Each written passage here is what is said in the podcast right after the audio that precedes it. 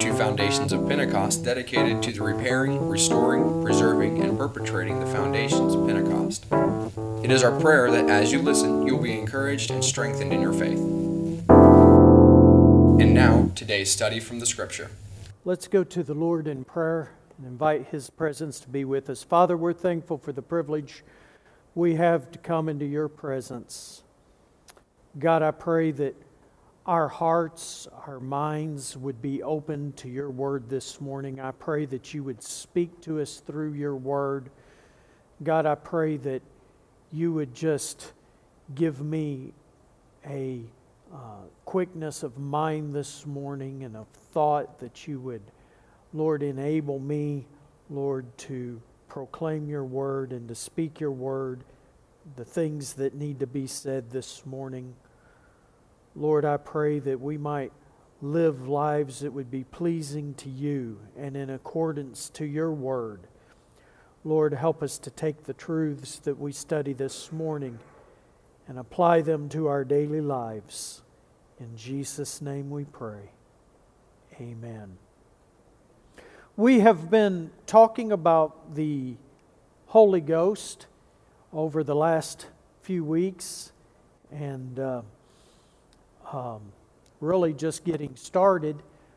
But um, uh, this morning I want us to uh, turn to Acts chapter 10 uh, to begin with, and we'll start reading in verse 34.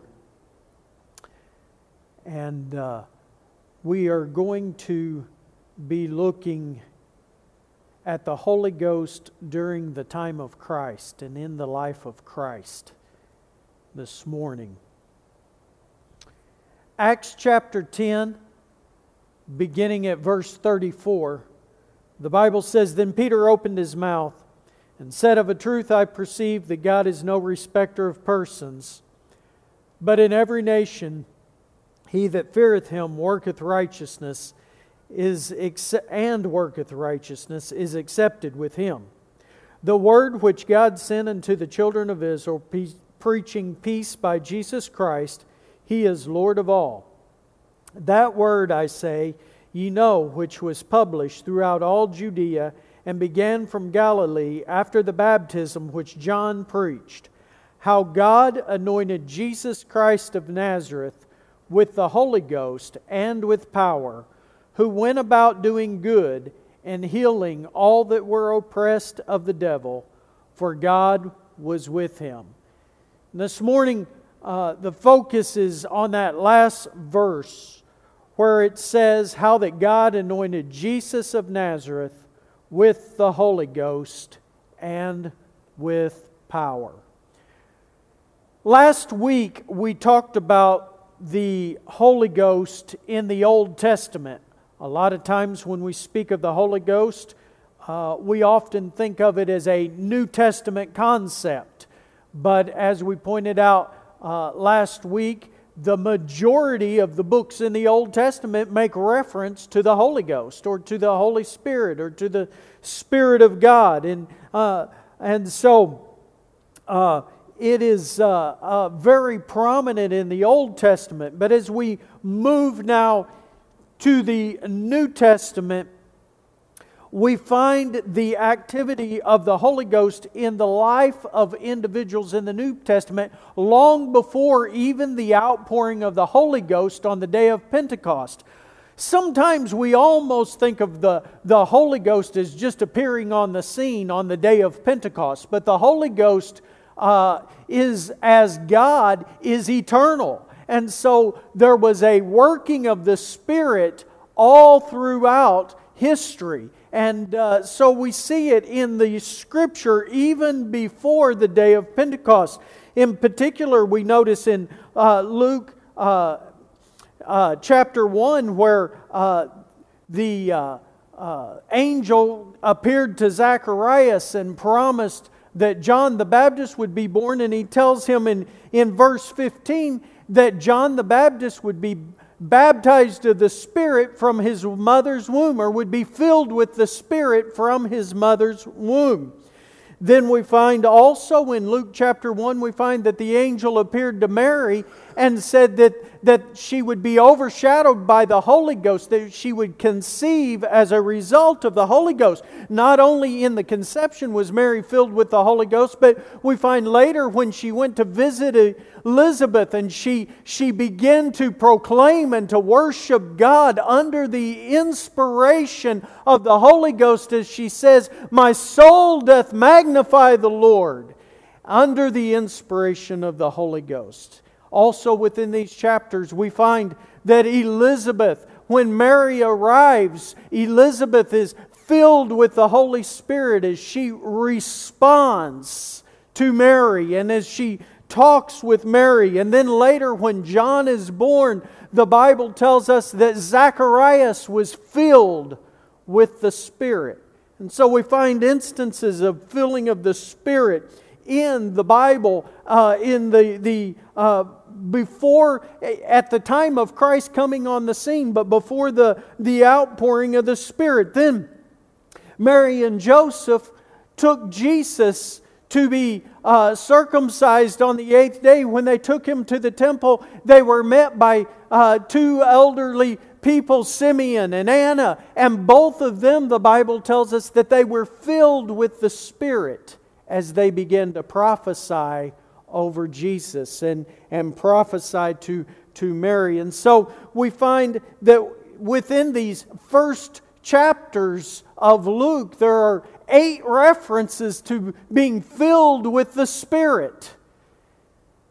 And so then Jesus himself, most notably, we find when he was baptized in the River Jordan and the Holy Ghost descended on him in bodily shape as a dove and, and uh, we saw, we, we find that he is baptized, uh, at, at, or rather at his baptism, the Holy Ghost comes upon him. And throughout Jesus' life and his ministry, everything that he does is under the anointing and the power of the Holy Ghost. And so this morning we want to look at some of these things that affected the life of Christ by the power of the Holy Ghost because Jesus is our ultimate example. We are to follow Jesus. Part of, part of his purpose in coming and part of his purpose in living, not only did he come to give his life a sacrifice for our sins, but he also lived a exemplar. Let's try that another way. I'm going to get my tongue all tangled up here. He lived a life that would be an example of how we are to live. And so he was going to uh, show us how that we can live. And so he operated as a man, though he was God at the same time. He operated as a man under the power of the Holy Ghost. And as he needed the Holy Ghost to operate, and as he operated in the Holy Ghost, so we as believers are to live our lives filled with the Spirit. The first thing that we see, Isaiah chapter 11, later, uh, or Isaiah chapter 11, beginning at verse 1, says, And there shall come forth a rod out of the stem of Jesse, and a branch shall grow out of his roots. And the Spirit of the Lord shall rest upon him the Spirit of wisdom and understanding, the Spirit of counsel and might, the Spirit of knowledge and of the fear of the Lord. This is a, a prophecy concerning Jesus Christ. And, and when he is talking about the, the root and the, the offspring or the, the stem of Jesse and the branch he is, these are, these are words that are used to denote Jesus Christ and, and the coming Messiah. And so he is talking about him and he says that, he, that the Spirit of the Lord would rest upon him and there are some things that he tells us in this passage that the Spirit of the Lord rests upon him for. First of all, he says, for wisdom. We need wisdom in the age that we live in. We need wisdom. Matter of fact, one of the gifts of the Spirit, when we get to that, is a word of wisdom. But we need wisdom more than just a specific time for a specific instance, but we need wisdom in the way we live our entire life. And the wisdom of this world is not sufficient. Matter of fact, the wisdom of this world will lead us astray. We can see that going on in, in, in the capital all the time the wisdom of this world, and they've made a mess of things. But it is the wisdom of God that we need. And so James says, If any man lack wisdom, let him ask of God that giveth to all men liberally and upbraideth not. But wisdom comes from the indwelling of the Holy Spirit within our life.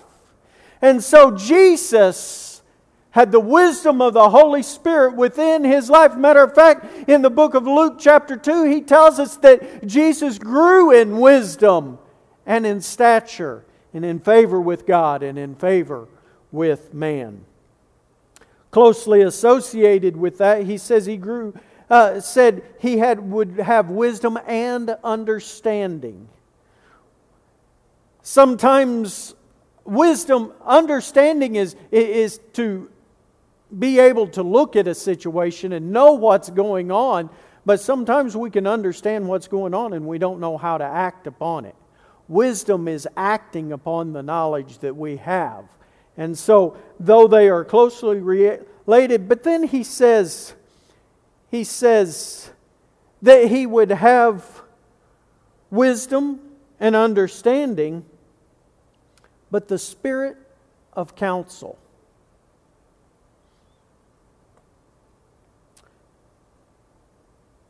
When Jesus instructed, when he gave advice to people, it was under the inspiration of the Holy Ghost.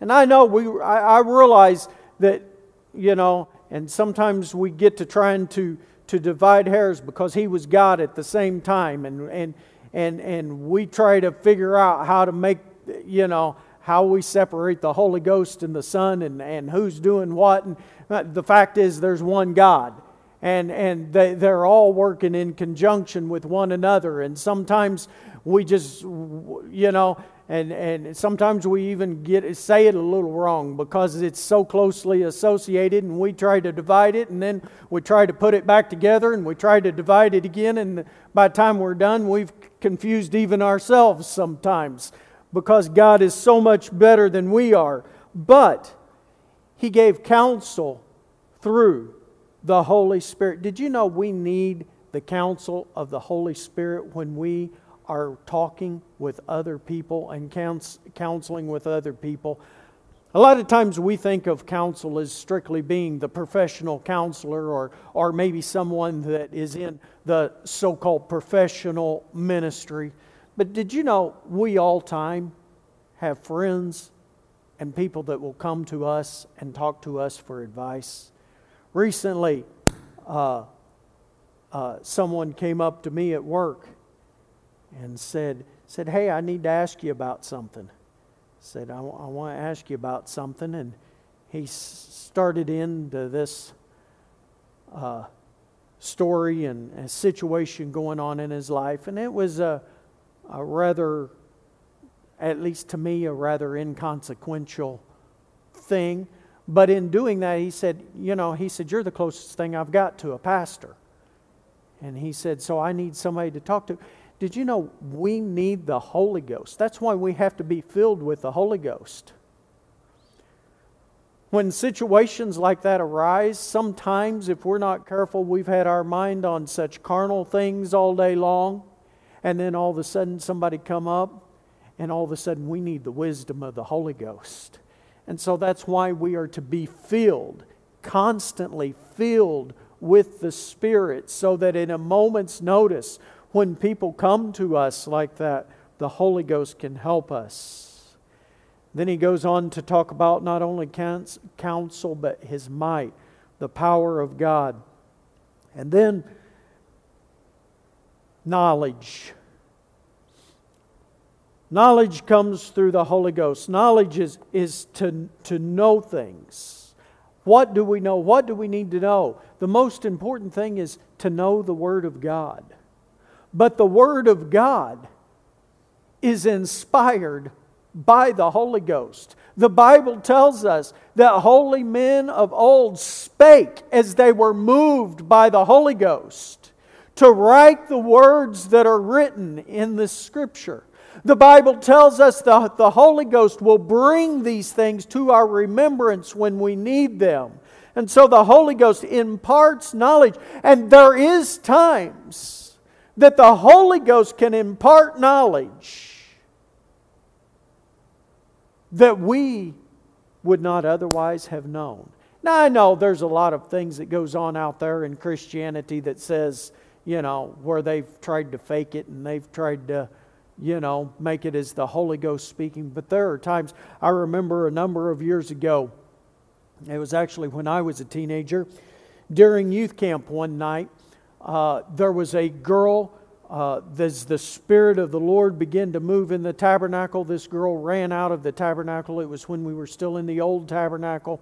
She ran out and ran over to the girls' dorm uh, as, and uh, uh so uh, my mom and, and some other as I went over, and I think even my dad eventually was over there in the dorm praying with her as she began to exhibit demonic influence uh, in her life and they begin to pray with her and deal with her and, and uh, work with her. And all of the sudden, out of the clear blue, my mom looked at her and called her by name and said, Give me the drugs.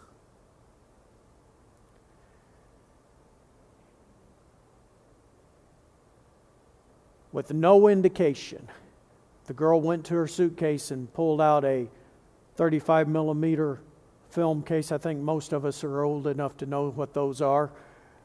Little 35 millimeter film case full of drugs. And my mom said later, we didn't get them all. There was more. She only knew that by the Holy Ghost. But the Holy Ghost can give us knowledge in times of need. Then, one thing that is lacking that the Bible says it was part of, of uh, the Spirit being upon the Lord was the fear of the Lord. By fear, when the Bible talks about fear, and we've discussed this before, it's talking about reverence. And we are losing the reverence for the things of God in the age in which we live. It is not uncommon for people to make jokes about the things of God. It grieves me when I hear people make jokes about the Word of God and take lightly the Word of God. And, and, and sometimes you'll go into some congregations, you'll hear preachers get up and make light of the Word of God as they, as they are trying to proclaim the Word of God. And it concerns me because we are losing a fear of God in the age in which we live. We are getting to a place where it is more and more common to consider the sanctuary and the house of God as just another building or gathering place. And I realize there is nothing intrinsically spiritual necessarily about, uh, uh, about this building. It's because that it has been dedicated for the purpose of God. But when we do not reverence the house of God, it shows a disrespect for God Himself.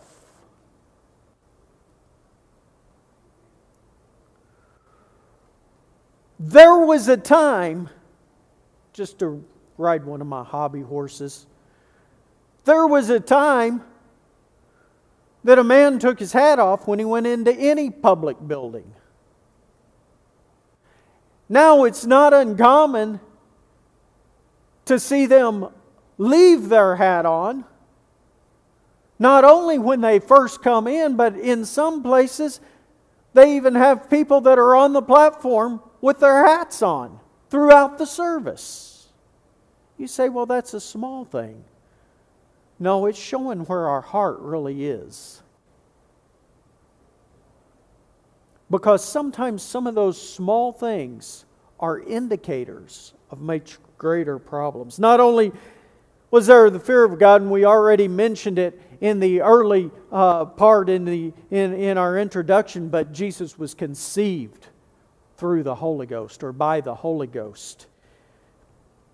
Then in Luke chapter 4, the Bible says that Jesus, being full of the Holy Ghost, returned from Jordan and was led by the Spirit into the wilderness.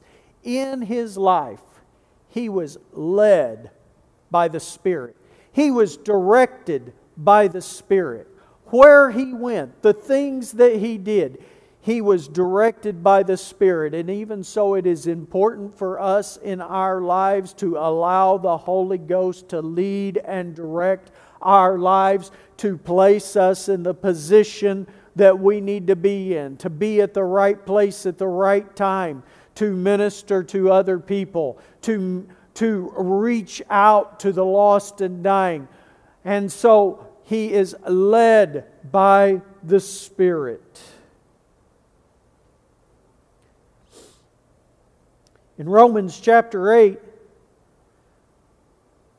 the Bible says in verse 11, But if the Spirit of Him that raised up Jesus from the dead dwell in you, He that raised up Christ from the dead shall also quicken your mortal bodies by His Spirit that dwelleth in you. The resurrection of Jesus Christ took place by the Spirit of God. And then also in Romans chapter 8, if you skip down to verses 22 and 23, the Bible says, For we know that the whole creation groaneth and travaileth in pain together until now. And not only they, but ourselves also, which have the first fruits of the Spirit, even we ourselves groan within ourselves, waiting for the adoption to wit, the redemption of our body. And here he is talking about the return of Jesus Christ. And the return of Jesus Christ took place, or will take place, as a moving of the Spirit of God. Again, you say, well, how is that? Well, it's because there's one God. And sometimes we try to distinguish so much that we forget, you know, and and and um, in, in, even in in as I have as I've taught as I have studied and looked at this, I thought, Lord, I don't want to to divide God so much because sometimes we sometimes if we're not careful, we argue for three gods while we believe in one God. We argue for three gods. When we don't believe in three gods, we believe there's one God. And so, the unity of, of the Godhead is, is so much so that as we begin to look and at some of these things, you're going to say, well, you're saying that's a work of the Spirit, and I thought that was a work of the Son. Well, it is. But I thought that was a work of the Father. It is. Because they work in harmony and unity. And a lot of times, when you hear a, a really good musician, when you hear a really good quartet, sometimes it becomes hard to distinguish one note from another. But a lot of times, there's four notes or sometimes, uh, I, sometimes they, the Gaither Vocal Band did a, a album with Ernie Haase signature sound. They said there was times they were singing eight parts. And, and so it was a, a, a very, and yet it sounds as though one voice comes forth. And so it is with God. And though that is a very poor illustration, and yet at the same time, the same is true with an orchestra. You hear one note, and yet you hear many instruments. But in the life of Christ, we can learn from his life because he worked the works that he did. He lived his life as one filled with the Spirit and was thereby our example of how we should live our lives. It is hard to distinguish, and sometimes again we're maybe splitting hairs because they are so closely associated, but not only in his life, but in his ministry.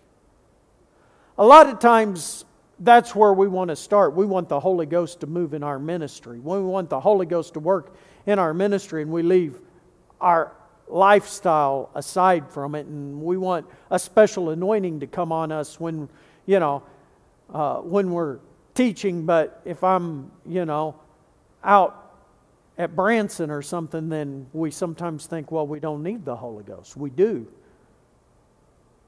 But we try to distinguish that in our lives at times. Luke chapter 4, Jesus stood up to read in the synagogue. And the Bible says, And there was delivered unto him the book of the prophet Isaiah. And when he had opened the book, he found the place where it is written, The Spirit of the Lord is upon me, because he hath anointed me to preach the gospel to the poor. He hath sent me to heal the brokenhearted, to preach deliverance to the captives, and the recovering of sight to the blind, to set at liberty them that are bruised, to preach the acceptable year of the Lord. And he closed the book, and he gave it again to the minister, and sat down. And the eyes of all them that were in the synagogue were fastened on him. And he began to say unto them, This day is this scripture fulfilled in your ears. First of all, in his ministry, Jesus Christ was anointed by the Spirit of God. Again, and I I say this often to remind us of it, but ministry doesn't necessarily mean a pulpit ministry or a professional ministry. We're all to be ministers in one way or another. And so he was anointed by the Spirit of God.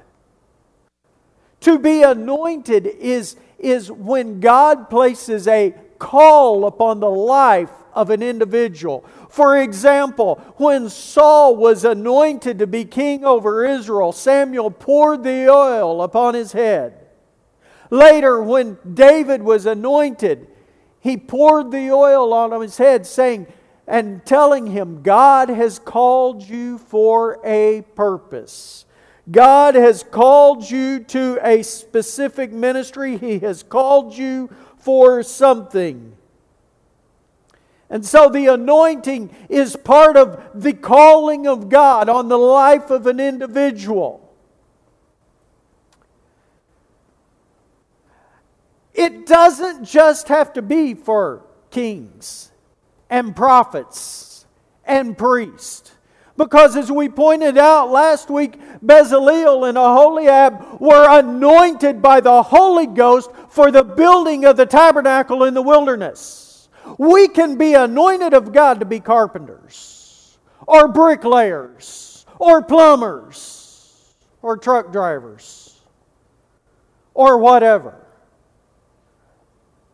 God can place an anointing on our life for His calling upon our life. Not only is there an anointing, but sometimes we, we don't fully realize, and, and it's, it's not necessarily wrong, but a lot of times we refer to the anointing of the Holy Ghost, and you know, somebody will get up and to preach and they'll say, Well, I just need the Lord to anoint me tonight.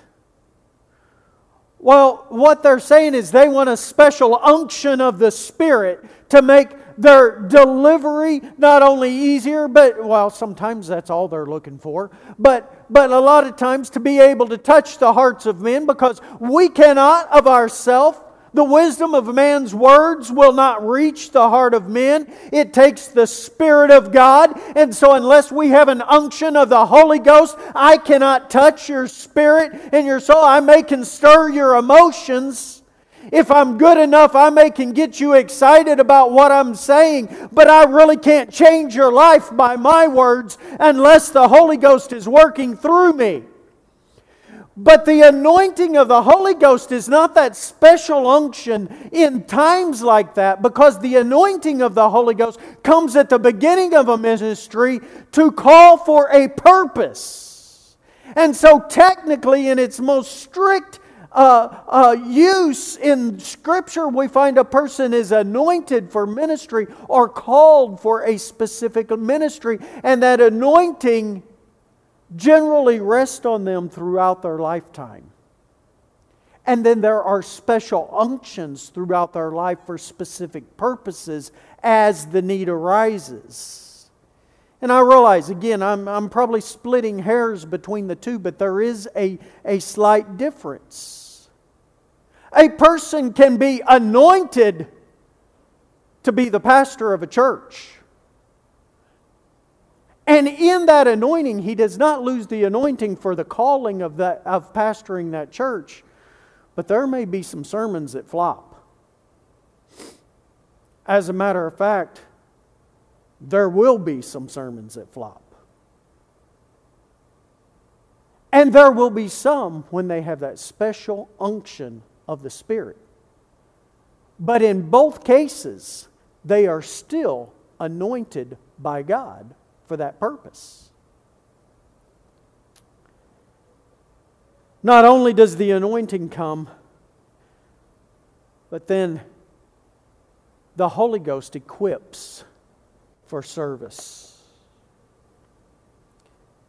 1 Corinthians chapter 1 verse 26 says, "For ye see your calling, brethren, how that not many wise after the flesh, not many no- noble are called." But God hath chosen the foolish things of the world to confound the wise. And God hath chosen the weak things of the world to confound the things which are mighty.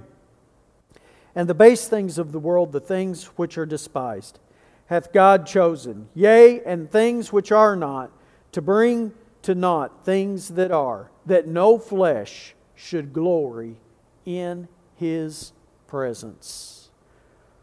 The Holy Ghost equips us for the ministry to which He calls us. And a lot of times, we are not, more often than not, the individual that is called is not equipped at the time of their calling. Often the equipping comes after the calling. There are many people who have been called and then later have been equipped for the calling which God placed on their life. And then I already referenced it as we begin this point. But Jesus Christ, through the Holy Spirit, was consumed with ministry. His life was consumed. He did not separate his life and his ministry, as we so often want to do. We so often want to separate our life into the sacred and into the secular. But everything about our life should be sacred, should be holy, and we should be walking under the influence and the power of the Holy Ghost. Then Jesus had power through the Holy Ghost and worked. As we read the life of Christ, and we don't have time to take a lot of time on each of these this morning, but we find Jesus healed through the power of the Holy Ghost. And we already read some scripture that referenced this. But, but as Jesus uh, healed the sick, it was through the power. Then Jesus had power over nature. We find not only did he have power over the human body, but we find where he calmed the storm and he walked on the water, and, and Jesus had power over nature. And then, through the power of the Holy Ghost, he had power over demonic spirits. This is something that we probably do not see in the American church like we need to see it. And part of the problem is, is far too often we have become so carnal that sometimes we do not even recognize when there is demonic activity that takes place among us. I remember being at a service in one particular place, and I looked up during the service, and there was some people sitting in the back. And they appeared to be worshiping just like everybody else.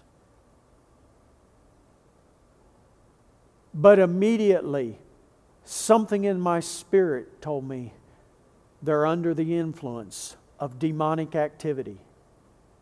There is a counterfeit, and sometimes demonic activity hides itself and appears as the real thing. I have seen times that people could speak in tongues under the influence of demonic powers. We need the discerning of spirits which is one of the gifts of the Holy Ghost, and we must have the discerning of spirits in operation in the church today.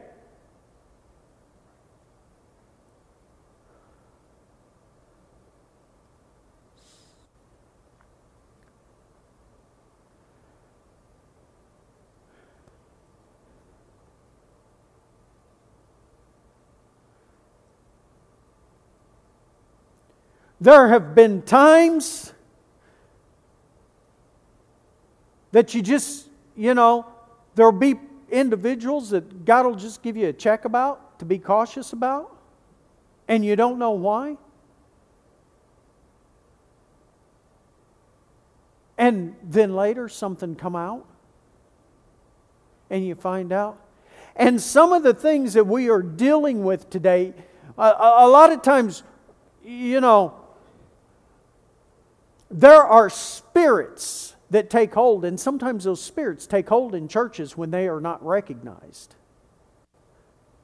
I have seen churches where there was where there was just one case after another after another after another of adultery or divorce and remarriage and, and, and some of these kind of things take place within the congregation because there was a spirit that had moved in and the problem was sometimes we try to deal with those through counseling or through through but we have to deal with spiritual man spiritual problems in spiritual ways.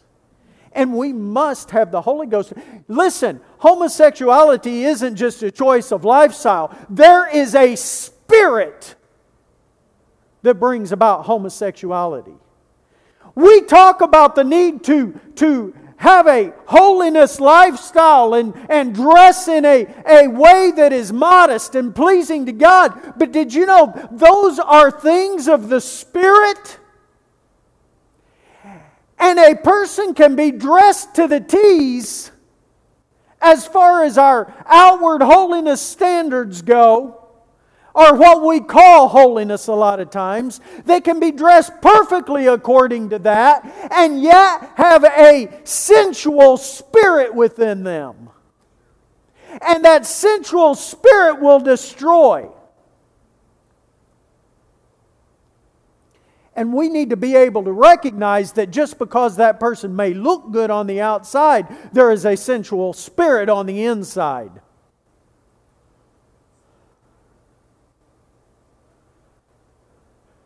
But the same is true when we are filled with the Spirit, because one of the things about the Spirit is He is the Holy Spirit.